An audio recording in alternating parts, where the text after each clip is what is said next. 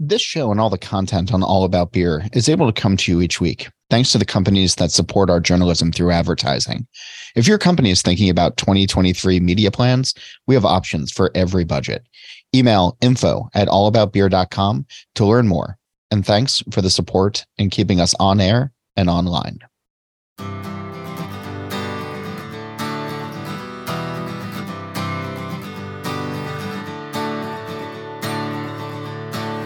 Welcome to Drink Beer Think Beer, the podcast that gets to the bottom of every pint. I'm John Holl, and this is a homebrew centric episode as we're going to talk about where things stand, where they're going, and what could be better. Our expert panel includes Annie Johnson, Denny Conn, and Drew Beechum. We will get into the show in just a moment, but first, Jack Hendler of Jack's Abbey is joining me on the line, and the brewery is a sponsor of this episode. And of course, we're thankful for that. And we're talking once again about the brewery's Lager of the World series. And this time the brewery is headed to Singapore. So, Jack, welcome back. Tell us about this collaboration and how Singapore got on the brewery's radar.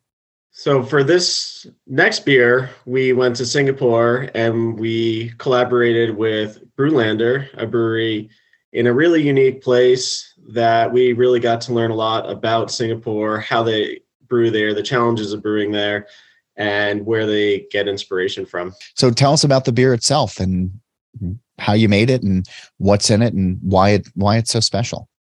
Absolutely. So this is a first for us where we used Maris Otter exclusively for the base malt of this beer. And we used a, a special process called the cool pool, where we cooled our wort down to about 170 degrees before we added our whirl hops. And that process allows us to add hops on the hot side without extracting a lot of the bitterness that you would otherwise get by adding to boiling wort. That's really cool. I'm excited to to hear a little bit more about both of those things a little bit later on in the show when you will be back with us to talk more about this cool collaboration. But in the meantime, I'm going to encourage everybody to go visit jacksabbey.com where they can learn more about this beer as well as the brewery. All About Beer is back online and producing original content for beer enthusiasts and professionals. Visit allaboutbeer.com to see the latest. And if you want to support us in that endeavor, we've set up a Patreon for both readers and professional companies in the beer space. You can go check out patreon.com slash allaboutbeer to learn more. And for additional audio content, search All About Beer on your podcast platform of choice. You can listen to the shows that are now available, including the All About Beer podcast, Brewer to Brewer, and Beer Travelers. And we're able to bring you this show each week, thanks to the companies that support independent journalism in the beer space. You can learn more about our surprisingly affordable rates by emailing info at allaboutbeer.com. We're headed into that time of year where people tend to reflect, to take stock, and then look forward. On this episode, I wanted to catch up with the homebrewing sphere since it continues to drive and inspire a lot of what happens with professional beer. For this panel, I'm honored to have three guests who have been making their beer for a long time, are active in their communities, and are constantly doing outreach and education to help everyone interested in the hobby. Annie Johnson is a well known research and development brewer with extensive experience in the food and beverage and consumer goods industries. And as a software development and IT specialist in state government, she's also been brewing for over 24 years. She's a recognized national beer judge and brewmaster, and she most recently won the prestigious Glen Hay Falconer Foundation Scholarship for Engineering in Brewing to the American Brewers Guild, where she graduated in November of 2020. She's on the American Homebrewers Association Governing Committee, is a Pink Boots chapter co-lead on the board of the Harriet Baskerville Incubation Project, and she makes her home in Seattle, Washington, and Sacramento, California. Denny Conn and Drew Beechum are longtime homebrewers and noted personalities in the space. They are the co-authors of Simple Homebrewing and Experimental Homebrewing, which is also the name of their very excellent podcast that they co-host. There's a lot to cover it, so let's get into it. Here's our conversation. I've been trying to to to wrap my head around where things stand at the as we sort of near the end of the year. It's it's that normal contemplative thing. And so as as we get ready to to turn into a new year, what's the state of homebrewing in America right now as, as you see it? And and Annie, I'll I'll start with you on that. I think it's it's um slowing down some since the pandemic. I mean, people, well, the people being at home, they were really into it. I, I think it's gone gone back to where it was pre-pandemic, maybe a little bit lower. Um, these things just kind of ebb and flow, but as things as we get back together and more homebrew brewer clubs are allowed to have meetings and competitions pick up, um, I think it will start to rise again. But I'd say it's it's um, as far as I can tell, it's my finger on the pulse. It's it's slowed considerably. Um, I don't know. I, I, I hate to sound like I'm, I'm such a negative tone, but I just um, I, do, I don't know. I don't. I think we're just waiting for the next flux of excited homebrewers because there were the people that were at home and they were all yeah yeah yeah, and then they just kind of fizzled out. So now we're back to kind of the old guard, which would be sorry, Denny, um, myself, you, and Drew. You know the people that that have always been here. We're still here. Um, but uh, yeah, we need something. Okay, next, I'm done. Well, I was gonna, I was gonna say, Denny Conn, uh, who's been homebrewing uh, since he lived in Mesopotamia. Um, Thank you, John. I mean, what do you see as as uh, the state of homebrewing in 2022 you know, um, right now? You know, Annie being on the AHA governing committee probably has a, a more realistic view than I do um, I was on the AHA governing committee for a long time, but thankfully I am no longer. Um, I, thankfully. based on what I see in my club, I see new people coming in all the time. I don't think it has. I mean, I know that the pandemic caused a real, real increase uh, in homebrewing.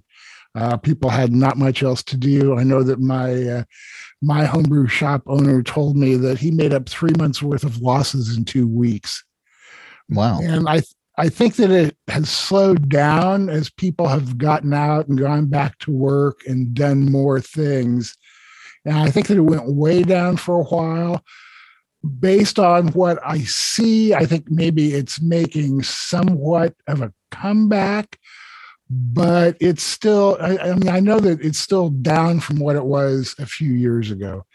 Now in terms of, of number of homebrewers uh, it's really kind of like like like opposite of the economic cycle right? The, the the better the economy is the less people tend to brew because they go out yeah. and they buy beer and stuff like that right? And then as the economy tanks more people start brewing right now, from what I can see, I think it's kind of in between that.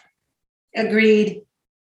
You know, what John, about you? you just, well, I just wanted to say real quick, you, you made me make an academic discovery. I went back and I checked my notes. Yeah. You know, for all these times we've been thinking that it's the hymn to Ninkasi. It's actually the hymn to Denny. oh, shut up. I like I like that you had the other three of us being like, oh wow, like you're you're going to reveal some some some fun thing and then you just go for an even cheaper shot than the one that I took. Oh yeah. Oh man, that's what we're all about. yes, Denny's original recipes are, are on chisel and stone. yeah, man. I I started brewing before fire was invented. Yeah, you, you, you, know, he he likes to say that he still sticks with uh what's the uh, uh, the brewing program that you use Prober, no, not Prober. Oh, Pro Mash. Pro Mash. He likes to use Pro Mash, but the, really that's new technology. All the original is in cuneiform. Yeah, yeah, exactly. And I do. I'll do all my recipe uh, calculation using an abacus. Sun sundial edition, hop editions. okay, let's move on. I imagine though that there there are some fun things that you guys could do uh, with all of that old technology of of really just trying to use a sundial or um anyway we'll we'll uh, get back to that and we'll yeah. we'll figure that out as we as, as the alcohol consumption rises good um, luck john yeah drew where but where do you see things you know, it's a it's a little weird for me because I, I look at it from the point of view of my homebrew club. You know, the mighty Maltose Falcons, America's oldest. I sorry, I had to get the pitch in there. You had to, you really had to, and I love that the radio voice came in for that one as well. Uh, uh, thank you so much. Um, but no, I, I look at it from the point of view of my club, and like Denny, I see new faces, but the thing I don't see is I don't see the faces sticking. And even now, post pandemic, our club activity is not recovered back to the level where it was. And I wonder, in part, you know, I was thinking when you were, you were bringing up the subject about homebrewing and the state of homebrewing, I was thinking what sort of existential threats exist to the idea of homebrewing as a hobby. And it made me think, you know, I got into brewing because I needed to defensively brew. I had no good craft beer here in LA. And now I have nearly 100 breweries. And so I kind of wonder if some of the reason why I'm not seeing some of the recovery is because, well, why should I spend six hours making a batch of beer when I can literally walk down the street and go and have a pint? Yeah. Um, and so I, I'm still seeing a little bit of downturn, but then to Denny's point about a recession, every time we have a recession, suddenly people go, you know, it's actually really cheap to make your own damn beer at home. Maybe I should do that. But I guess so. I, I I'm curious about the idea of the clubs and you're seeing new faces, but you're not getting them to stick around, right? Mhm. And I think that that's true with any hobby. Is you know, there's people who you know say, okay, I'm really going to get into golf, or every four years after the Winter Olympics, I'm going to take up curling. Um, You know, and and and there's some people who stick with it, and I think we're seeing it with pickleball. Um, you know, right now, and um, you know, hunting goes in and out of fashion for people who uh, you know want to do it as as a sport as well. Um, so people will show up and they'd be maybe interested for a week or two or a meeting or two. How has the one the outreach changed to get new people into the fold, and then where do you think the efforts need to go to help people stick with it? Well, I think the first thing is right now, all the outreach, like everything else in the world, is all about the socials. So, you know, your Instas, your Facebooks, and God forbid, even your TikToks. Um, and honestly, I think if we're trying to connect with people, that's part of what we've been doing. It's part of what we started to increase. Like I used to be the old the old fart in charge of the the Falcons social media, and the younger kids have now wrested it away from me because I'm boring. Um, and so honestly, I think that's part of what you need to do in order to draw people in. It used to always be here, go put a flyer up in a brewery, go put a flyer up around town. You know, here we published a newsletter and we mail it to people. And now nobody does that anymore. So it's all email and socials.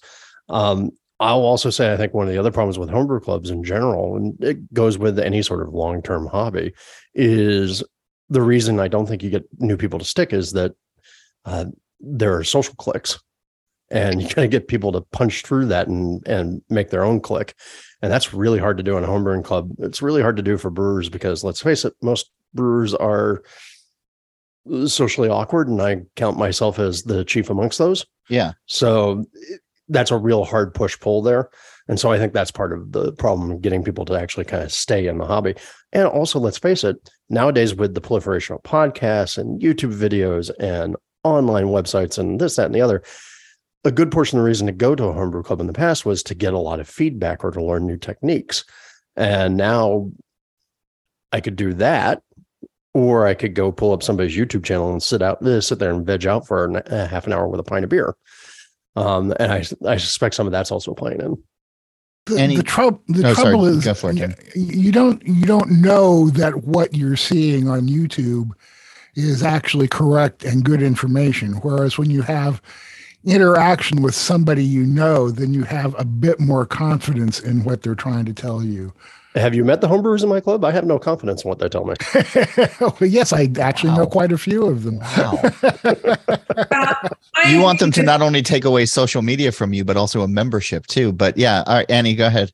I agree there um, with with uh, Drew. We at my homebrew club in North Seattle, we we had to change the way that we did outreach because we used to do an old um, email email platform like a listserv, which was a real drag, and it had way too many members that weren't interested. But so we shifted our to a, having our own website, staying active on Instagram, and then of course our Facebook page. Pretty good. And then what really helped um, is that we post our meetings and we have them at the same spot. I don't know about uh, other states, but in Washington, you're able to have them at, at a brewery. Um, so we have it at, at, the same brewery, and it's always the same, same. Um, you know, the first, the first Wednesday of the month. It doesn't change. So, and then we have Slack channels. So social media has been really good as far as that for keeping interest. But it, like it, it's kind of the same state. It ebbs and flows. Um, you know, we're we're now experiencing a, a nice group of younger. I have to say younger because I'm so old. younger, you know, people that it really keep keep it going. It's it's been amazing because the the the torch keeps getting passed on to the next group of leaders. It's the same old people in the club, but then there's new ones, and then the nice new ones, the young ones, they they kind of take over. So it's a a, a very unique situation. I think we're one of the only clubs that doesn't collect dues because we're just independently wow, that's wealthy. great. We're not tightwads. We're just completely against it. But the challenge has really been about um, exciting people to stay active in the club, which I imagine is is like that in other clubs. But Seattle is and Washington, Seattle in, in particular is is naturally not social. People stick to themselves. They, you know, walk down the street, they really don't say hello. It's just a the freeze, Seattle freeze, if you ever heard about it, it's very real thing. So um, it's amazing. So we don't really have too many social cliques within the club. Seattle, the Finland of North America. Exactly. but, but exactly. so this has been. I'm glad you brought that up because there are clicks aside. It's hard in my experience, at least my limited experience with home brewing, is people uh, it's almost like being in a kitchen. So people like to operate their kitchen in their own way. So unless you have a good friend that you are brewing with regularly and you know each other's rhythms um, it can be disruptful to bring somebody in for your homebrew day who's not experienced you know on your system or maybe has different philosophies or you know it's not a collab day you know where you know the professional brewers are getting together and just letting the assistants do it and ordering pizza. You're still you know, right do, doing the real work. So is homebrewing a singular sport or is it a team sport? I would say it's a singular sport, but there's still a lot of fun to make, trying to make it into a team sport. Um, every time I invite people over or I go over to somebody else's uh, brew house, and uh, by the way, that was one of the big things I did when I was first learning how to homebrew was I I basically went and obnoxiously invited myself over to everybody's house, um, which you all know me is radically atypical for me. And to me, I think if you treat it not as a day of, look, we're going to make some serious brew, but as a day of, hey, let's hang out and have some fun. And oh, yeah, by the way, we're brewing. Uh, I find that if you do that, you actually can learn a lot better from somebody about what they do than if you were to ask them. Because most of the time, if you ask people how they brew, they'll forget the little things they do. And yeah. there's about a thousand and one of those. So to me, there, yeah, homebrewing is largely a solo sport, at least to my mind. Uh, but there's a lot of value in at least sticking your nose in as an interested observer. I yeah. think. Oh, sorry, Danny. You go ahead. Oh, I, I was going to say that it all kind of depends on why you're brewing that particular day. Uh, 99% of the time, I brew alone and I really enjoy it that way. Um, you know, I'm maybe not quite as antisocial as Drew, but close. But there are times when, like he said, that you want to get together with other people either for an occasion or you're trying to teach things. I mean, one of the things that I've done all the time I've been brewing is is teach people about brewing. And the best way to, to, to do that is have them come over and help you brew. In that case, uh, number one, you don't get annoyed because you know that they don't know anything. And, uh, and number two, like Drew said, you just kind of like write off the brewing for that day. You know, when I have people out when I'm brewing, um, it is it, it's not about the beer. It's it's about the the getting together with the people and exchanging ideas and having fun. Uh, and after all, it, it is a hobby, and so if you're not having fun, then you're doing it wrong. Um, so it all depends on what it's up to, uh, on what you're up to, you know. But uh, again, for me, it's all about the process more than the beer. So I can enjoy brewing alone because I'm just there uh, in my solitude, kind of going through all the steps that I knew no need to happen, and I can enjoy brewing with other people sometimes because uh, you know it's you you can't be antisocial all the time. Yeah, there, there's yeah, there are different kinds of of clubs as well. Some clubs are what I I refer to as brewing machines where they're all about social activities and competitions, hosting competitions, entering. There are, you know, there are those, and then there are the ones that are a little more laid back. Um, so it, it, well, go ahead. Don't forget, you also got your drinking clubs. Exactly, exactly. But oh, I, tell me I, more. I'm much, I'm I'm much more into the solitary aspect of homebrewing. And th- my experience with joining clubs in two different states was very different. I found the certain clubs in in in the Sacramento area to not be open as much as I wanted them to be, which propelled pushed me into opening my own club. Um, and then when I got to Seattle, it was very different it was um it was come as you are. It was get my Nirvana joke there. Mm-hmm. not me. Different. No, no, no. Yeah. Tendy's not up with with uh, with today's popular music. Yeah, but I think 90s. it's just the sheer volume. and, and I mean, I, that's I you can't put that. They can't. You know, I, I don't have the data behind that, but the sheer volume of clubs in in California versus Washington, it's is so well, it just tips the scale. It's so different. But I I'm just rambling. I, I love that this is turning into the roast of Denny Conn because uh, when I said uh, music of the 90s, he thought it was 1790s. So. Yeah, that's right. the loot, the loot.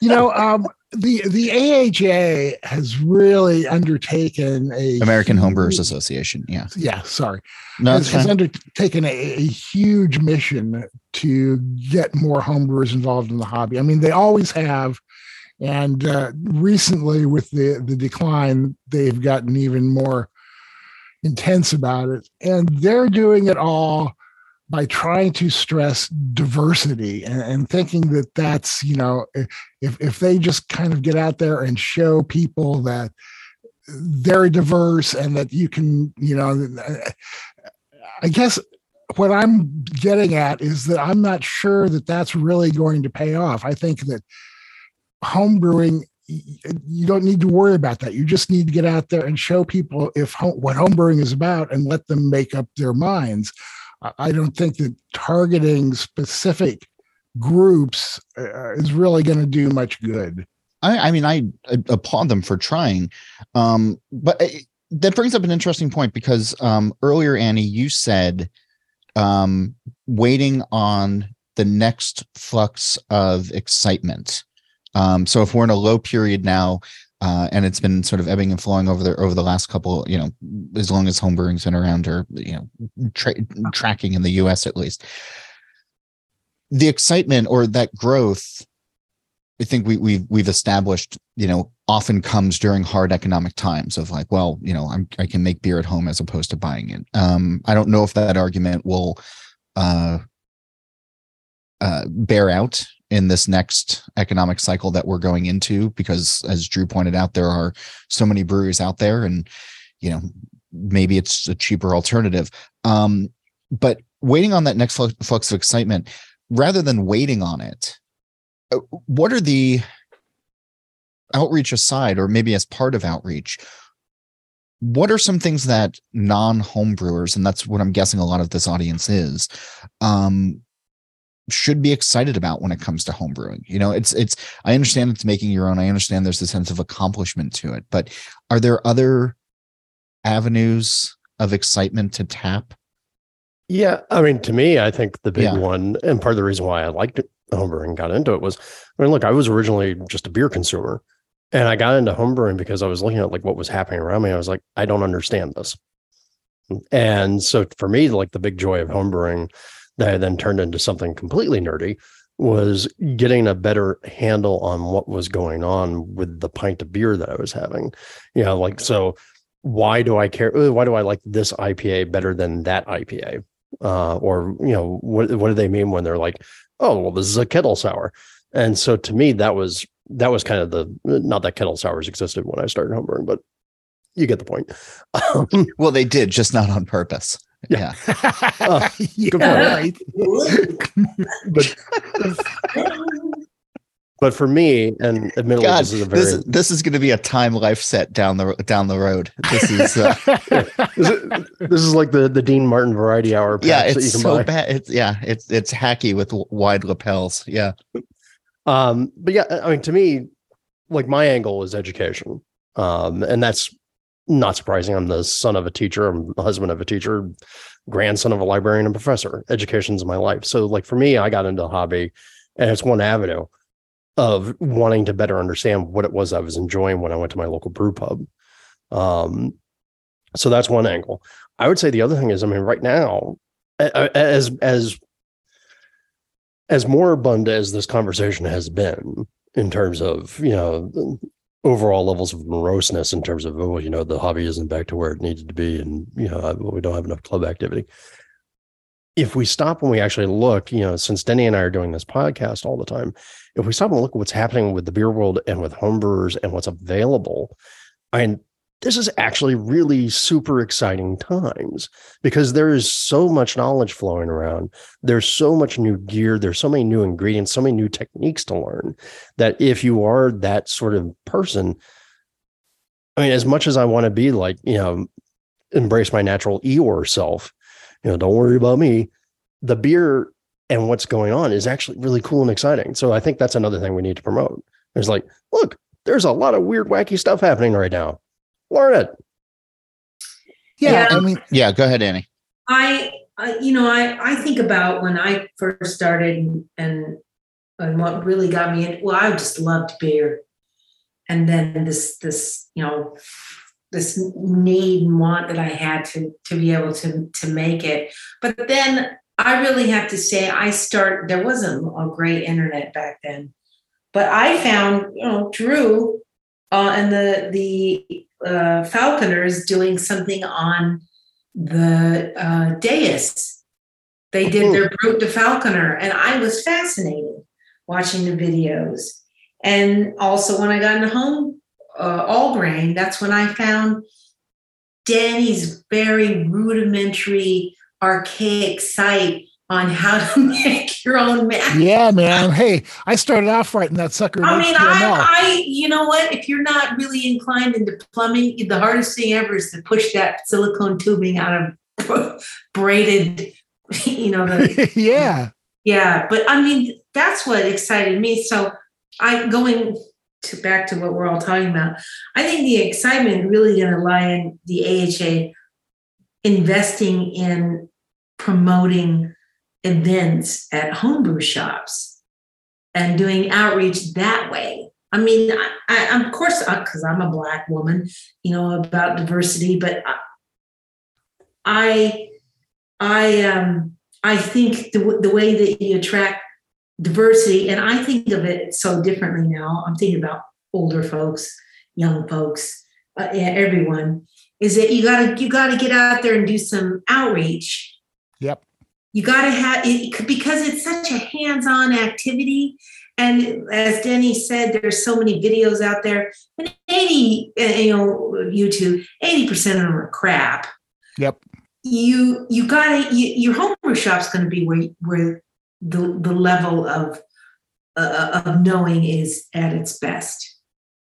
That's where I think that we we folk. That's where I think the focus should be promoting homebrew shops and the things that they sell from the vendors um, and doing outreach and and inviting clubs to get there to do demonstrations. That's the way the grass you got to get you got to get your boots on the ground you got to go grassroots. Because that's what excited me because i used to hang out at, at, at you know at the homebrew club. And that's how i learned things. I mean at the homebrew shop and that's how i, I learned things. So that's the way i think it, it, it should be and i'm excited to to to try to push that just, yeah, go just, ahead. Just a couple weeks ago, there was an event called Learn to Homebrew Day that uh, is put on every year, sponsored by the American Homebrewers Association. And homebrew clubs or individual homebrewers put on demonstrations of homebrewing. My club got together at, uh, at a local uh, brewery, and we do that every every year for Learn to Homebrew Day and do brewing demonstrations and people come by and see what it's all about and you know that happens all over the united states maybe even all over the world i don't know uh, but that you know that is one way to get new people involved in the hobby you know you do it at a brewery these are people who are interested in beer already and they come by and they see that you're there making beer and they're going hmm i wonder if i could do that and, you know, uh, every year our club sees at least a couple new people due to that event.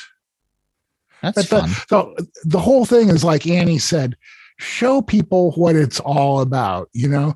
Um, Absolutely, because it can be an extremely intimidating hobby. And and if you can't just go out and get yourself an all-in-one unit because it that takes some that, that, that takes some know-how as well but the hobby as a whole you know which i love the all-in-ones but you have to get out there and show people for me on learn to homebrew day um, i just went out to the edge of my driveway and homebrewed and everyone who passed by who you know besides wanting a free beer was what are you doing and i just tried to excite that way because we didn't have any local events. Because I think a little bit, I mean, I don't want to get in trouble, but I think a little bit the AHA dropped the ball a little bit this year on the Learn to Homebrew Day. Kind of went like a lead potato. See, Annie, you go down to the end of your driveway and brew, and you get people stopping and asking you questions. I do the same thing. I get the cops called on me. Yeah, they, they, they think Drew's making meth. Yeah, Drew. Once again, pants. oh, you have no idea how often I say that to him. All right. So, Drew, you brought up um, that there are some cool things happening, and you know, mm-hmm. uh, even like equipment wise, or uh, you know, new gadgets, or you know, there, there's there's obviously um, you can look to the professional brewers as well and styles that they're doing.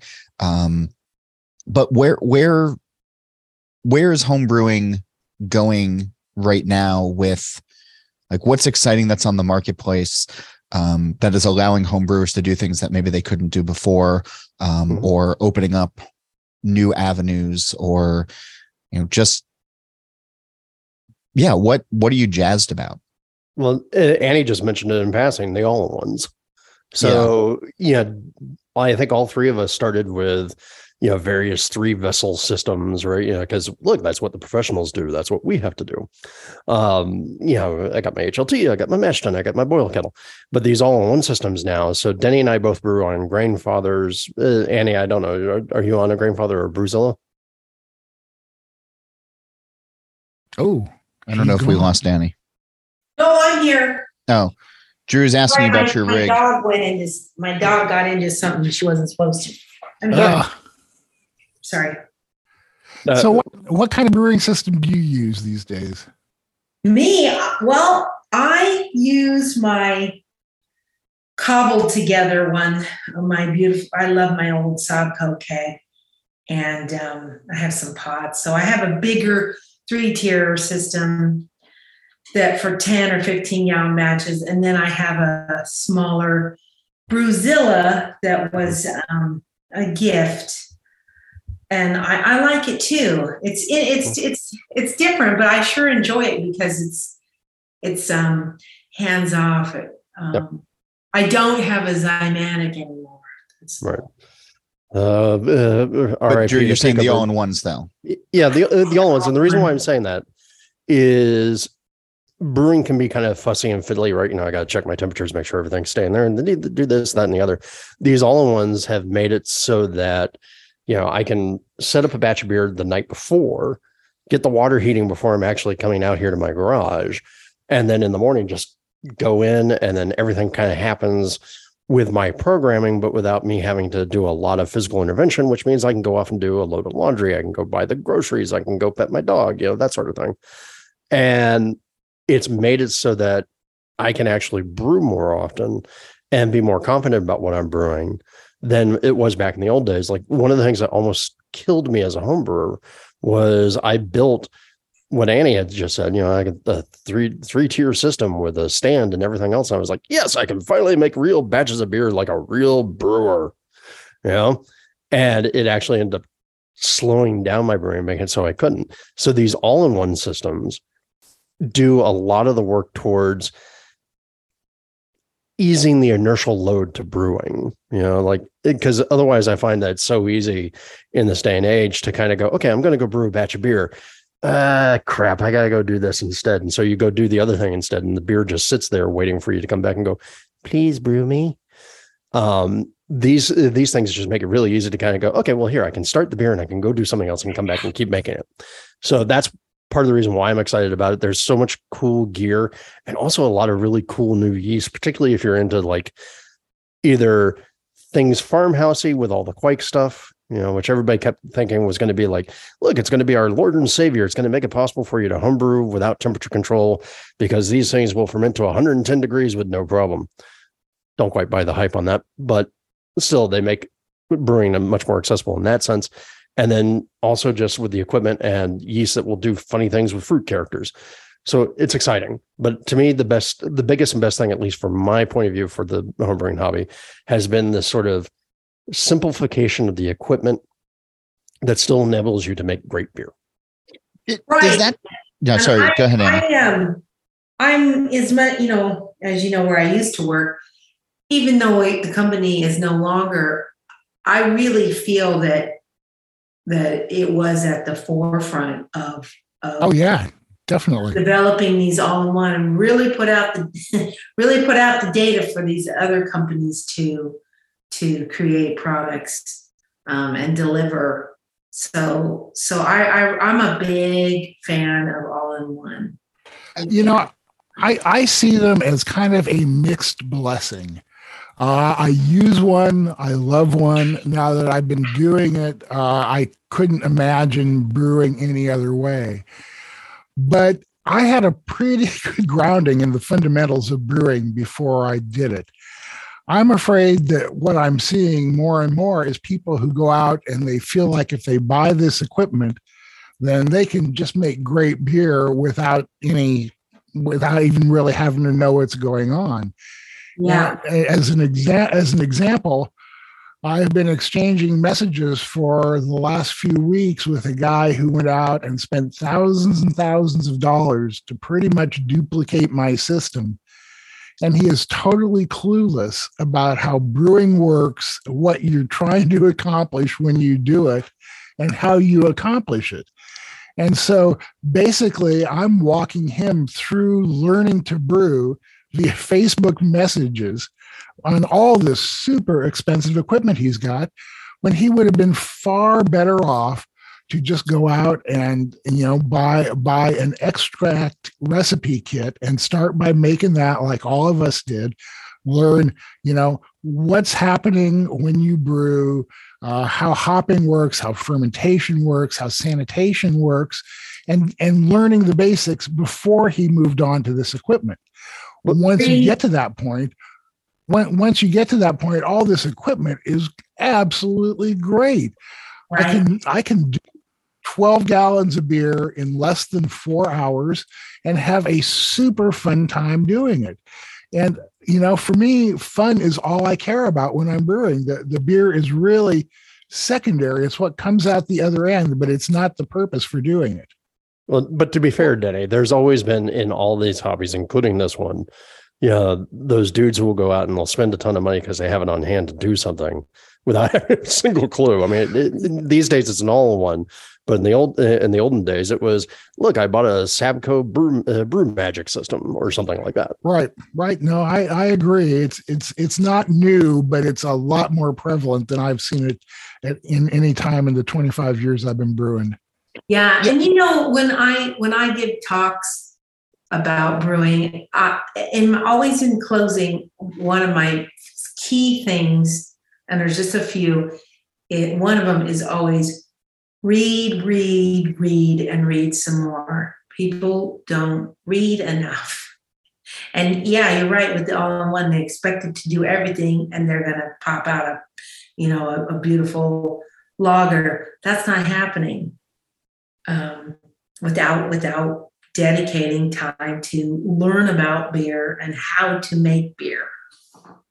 I mean, part of this sounds like the argument that professional brewers are making these days, uh, especially uh, of an older generation of you know, well, today's drinkers, today's young drinkers, um, they're coming in and they're drinking hazy IPAs and they're, you know, they're, they're, they're going all into it. Yeah, but no, but, but, but they also don't then understand West Coast IPA and they didn't have to you know today's generation didn't have to suffer through the IB, uh, ibu wars uh, you know like we did or you know get through a raft of you know extreme bitterness um, and learning the pleasures of that uh, because it's all you know juicy and tropical and and and, and sweet and everything and that it's tough to go back to learn styles and to get a, a, a, like a fundamental uh, education um, if you're starting you know at a sweeter point.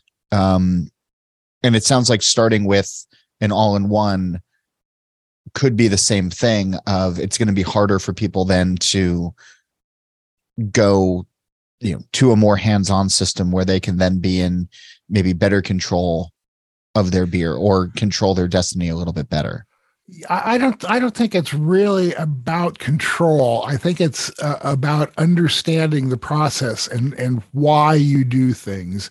Because uh, what I'm seeing, I mean, again, one one problem I'm seeing. I mean, I'm on a lot of different forums and and platforms, talking to homebrewers, trying to educate them. And one thing I see over and over again is new homebrewers being just inundated and, and completely buried by more experienced homebrewers trying to unload everything they know on them, you know, instead of going step by step saying, okay, you're at this stage. This is what you need to be concentrating on now. Forget about that other stuff. Save that until you get this down. Um, and so by having so much information out there, then it get it gets thrown at new homebrewers all at once out of context without them really having an understanding of why you need that information and what you do with it. Fair enough. Um, right now in the professional brewing sphere, cold IPA seems to be uh, where people are putting a lot of their attention. Um, obviously, uh, there are folks who are still beating the lager drum, uh, which I'm I'm grateful for. Uh, is, there on these message boards at your meetings? Ha, have have you three noticed that there's a, a a homebrewing interest in a particular style or category or um, technique? Because I, I I still look to homebrewers, as I think a lot of people do, to help sort of move the needle of professional brewing. And I think what happens on the small creative side can eventually translate into the uh, larger production places. Um, is is there anything that you three are seeing that we could soon be seeing on tap at our local tap rooms?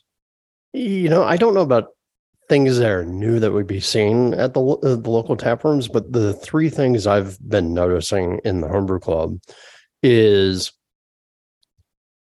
hops every which way you can, which of course we see you know in the in the craft beer scene.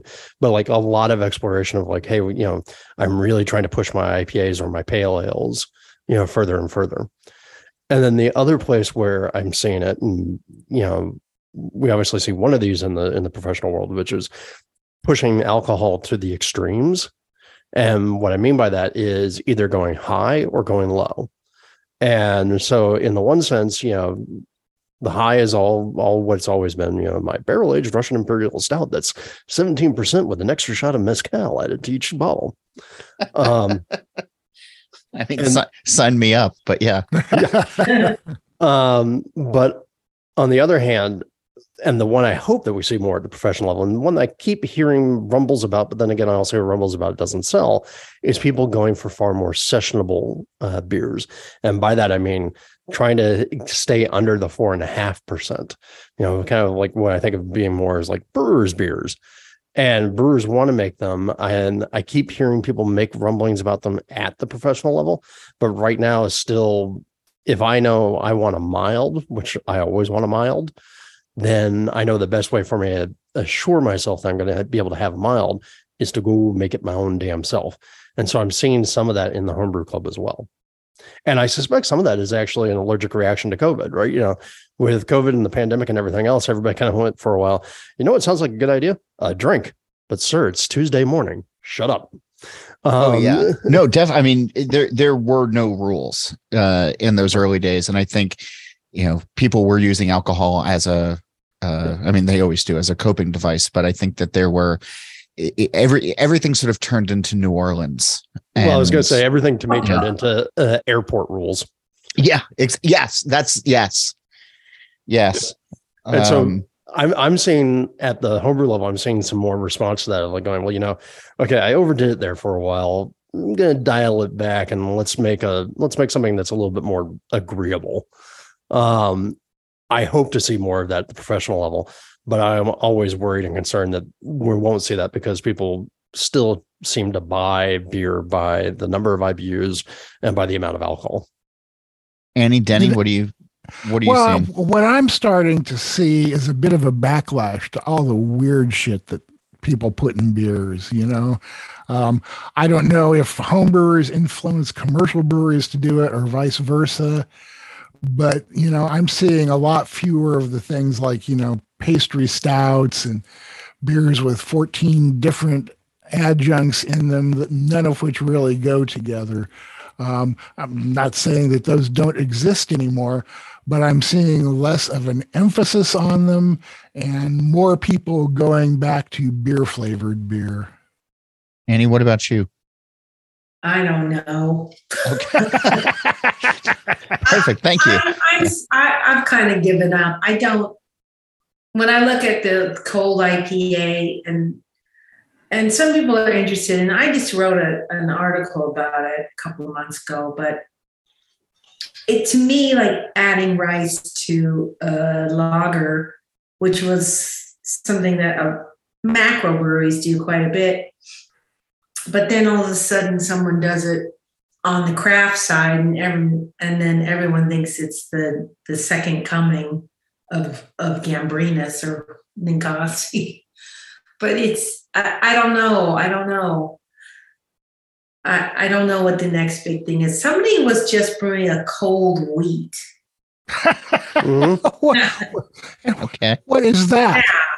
Well, I uh, we we bear done with lager strain. But I it. guess you know the the term cold. It, we're going to see that in, a, in front of a lot of beers these these coming years and cold. As, as long as the mountains ale, turn blue, it's ready cold, to drink. It, it, it, it makes sense. The next thing you see is a cold pale ale, a cold session IPA. I mean, and and to me, these are all really marketing gimmicks. Yeah, know? I agree. And then I, but I Not, here's something no, no. I just wanted to say that's completely out there. Just because someone is brewing professionally doesn't mean they're any good. Yes, I mean, yes. You know, restaurants that Eh, people at restaurants, and you go to restaurants, and some of them are just awful. The same with breweries, and then and but people think, well, brewery, they're making beer, so they're obviously good. I don't know how many breweries I go to, and I'm like, I cannot believe you're in business. Yeah. that's that's why I refer to them as commercial breweries rather than professional breweries because Yeah, to me, pro- of like, professional implies a level of expertise that is not always there. but you'll also get some home brewers that are giving advice, and it's some of the worst advice I've ever. s- Uh, uh, I don't know how you navigate it all. It, it, it's a, it's to tell you, to, I mean, you know, I for 25 years I've been the guy who's like on all these forums answering questions for people and stuff like that. And I have really started backing away from that because I just get too disgusted by all the bad advice that's out there and I don't want to get involved in trying to have to explain to somebody why what they're saying is totally incorrect. Once again, proving that even though everybody thinks I'm the grumpy one, Denny's Yeah. actually the grumpy one. They- It's uh I was gonna make a joke about a cold black IPA, except I have one in my Uh, fridge right now from a oh uh, no. uh, from a commercial brewery, as Denny would say. See, Um, it, see, it, it needs to be a, a cold black hard IPA. Uh, yeah, or Um, Cascadian Dark. Cold Cascadian Dark is where it's at. These, yeah. yeah. In Um, my in my day, it was just an IPA. You know. There you go. right. Well, by the way, speaking of marketing things, and John, you had referenced, you know, hey, as long as the mountains turn blue. Yeah. Did you see the? Did you see the Coors nail polish? Mhm. Oh yeah. Yeah, because fingers in your beer is what you want. Um, Uh, all right, being mindful of your all time, and this is this is a lot of fun, and we should definitely do this again soon. Um, I want to ask you all the green door question, and so uh, it, I started asking this question uh, in the early part of the pandemic because my wife and I were rewatching The Good Place, the the television show, and I don't know if you're Mhm. familiar with it, but yes, in the indeed. final season, they introduced the concept of a green door that you can walk through and be anywhere uh, at any point in history um, or anywhere in the world, um, and it's it's sort of a you know a, a fun escape. So if there was a green door on our plane of existence and this conversation ends, and you can walk through it and be at any bar or any brewery anywhere in the world, where would you want to go?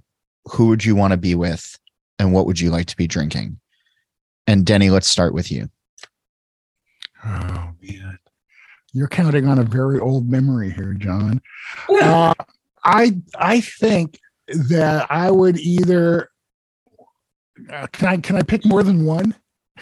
Well, I mean, I- you have I- two other I- guests on the show. I mean, it's their time that you're eating into, but sure. They don't care.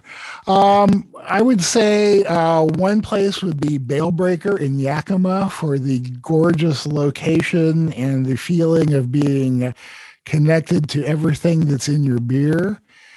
And the other one, I think, might be oh maybe like In de Vrede, uh, you know, so that I could I could go drink Westvleteren again and contemplate all the all, all the things that have led up to it.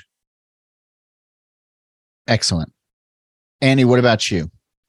My goodness. Um, yeah, Danny got two, so I get two. I Sure. I would go back to the late seventies, and I would be hanging out with um, Ken Grossman. I would be because I grew up just outside of Chico, so I was already there, and I would um, and I would be hanging out watching them brew with these ingredients, uh, uh, creating the first Sierra Nevada Pale Ale. And then the other thing I would do is I would go way back in time to the 1840s and I would be in Pilsen and I would be there with Joseph Groll at Pilsner Urquell for the creation of the world's most beautiful, gorgeous beer. You'd walk And it- in and Denny would be sitting at the bar. I just be there. That's right, man. Yeah, I would have been there for caves 200 underground, years. Everything about that brewery and that time, just to see the transformation in, of when they were drinking pure swill into something that was just like that shining moment when the clouds part and oh I love that. Drew, any brewery, any bar, any place in the world, where are you going? Who are you going with? And what are you drinking? And you may also have two. No, uh, I'm I'm pretty well set on this one. Uh, I'm actually going to follow the rules, unlike the other two guests. Uh, yeah, it's Screw unusual you. for me. so Okay, where would I be? Yeah. Brasserie DuPont. Uh, that's very much on brand for me. Right. I'd Yes. Go, go to DuPont. Who would I be with? Uh, my favorite dog, Cookie. And what would I be drinking? Uh, endless glasses of, of Avec les Bons Voeux. That's awesome. Yeah, I was going to say it doesn't get much better than that. Yeah. It doesn't get much more on brand for me either. Well, no, Yeah, I Give want to be in that. I want to change mine to be with Drew there. I'll change mine to be there, but without Drew. Damn. wow. Um, well, thank you to all three of you. This was uh, wildly fun and entertaining. And um, thanks for spending a bit of your afternoon uh, with me on the show. I, I uh, very much appreciate it. Well, thank you for asking, John. That was really nice of you. Thank you so Thank- much. Thank you. And I hope that uh, I- I hope that didn't get too swirly. No, just the right amount. Okay, good. Are you a home brewer? If so, tell me about it. What have you been home brewing? You can email me. It's John Holl, J O H N H O L L, at allaboutbeer.com, or you can share with me on Twitter at John underscore Holl. And don't forget that for the very best in home brewing content, make sure you check out BYO Magazine. They're online at byo.com. All About Beer is on Facebook, Twitter, and Instagram. You can follow along at All About Beer. And of course, This Week in Rauk Beer is also online. The Facebook group is easy to search, and on Twitter and Instagram, it's at TW Rauk Beer. And we're able to bring you this show each week, and thanks to the companies that want to support independent journalism in the beer space. If you'd like to learn more about our surprisingly affordable rates, please reach out to info at allaboutbeer.com. Speaking of that, as promised, Jack Hendler is back with us. Jack's Abby is a sponsor of this episode, so I hope you'll give them a closer look. And we're talking about the loggers of the World Series, and this time it's Destination Singapore, which is available now. And Jack, I'm intrigued by this term cool pool. Can you walk us through that process and share what it brings to the finished result of this lager? Absolutely. So this is a cool process. Uh, no pun intended. Uh, maybe cut that one out. um, The low hanging fruit, go for it. Yeah. exactly. So this is a really cool process for which we cool our wort down between the kettle and the whirlpool. So we actually have installed a heat exchanger. So when we pump our wort from our kettle to our whirlpool, we'll cool the beer down. And for this beer, we cooled the beer to about 170 degrees. And then we added our hops.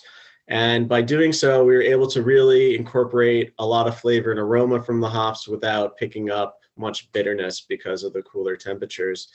And we used all Australian hops, uh, Galaxy and Enigma.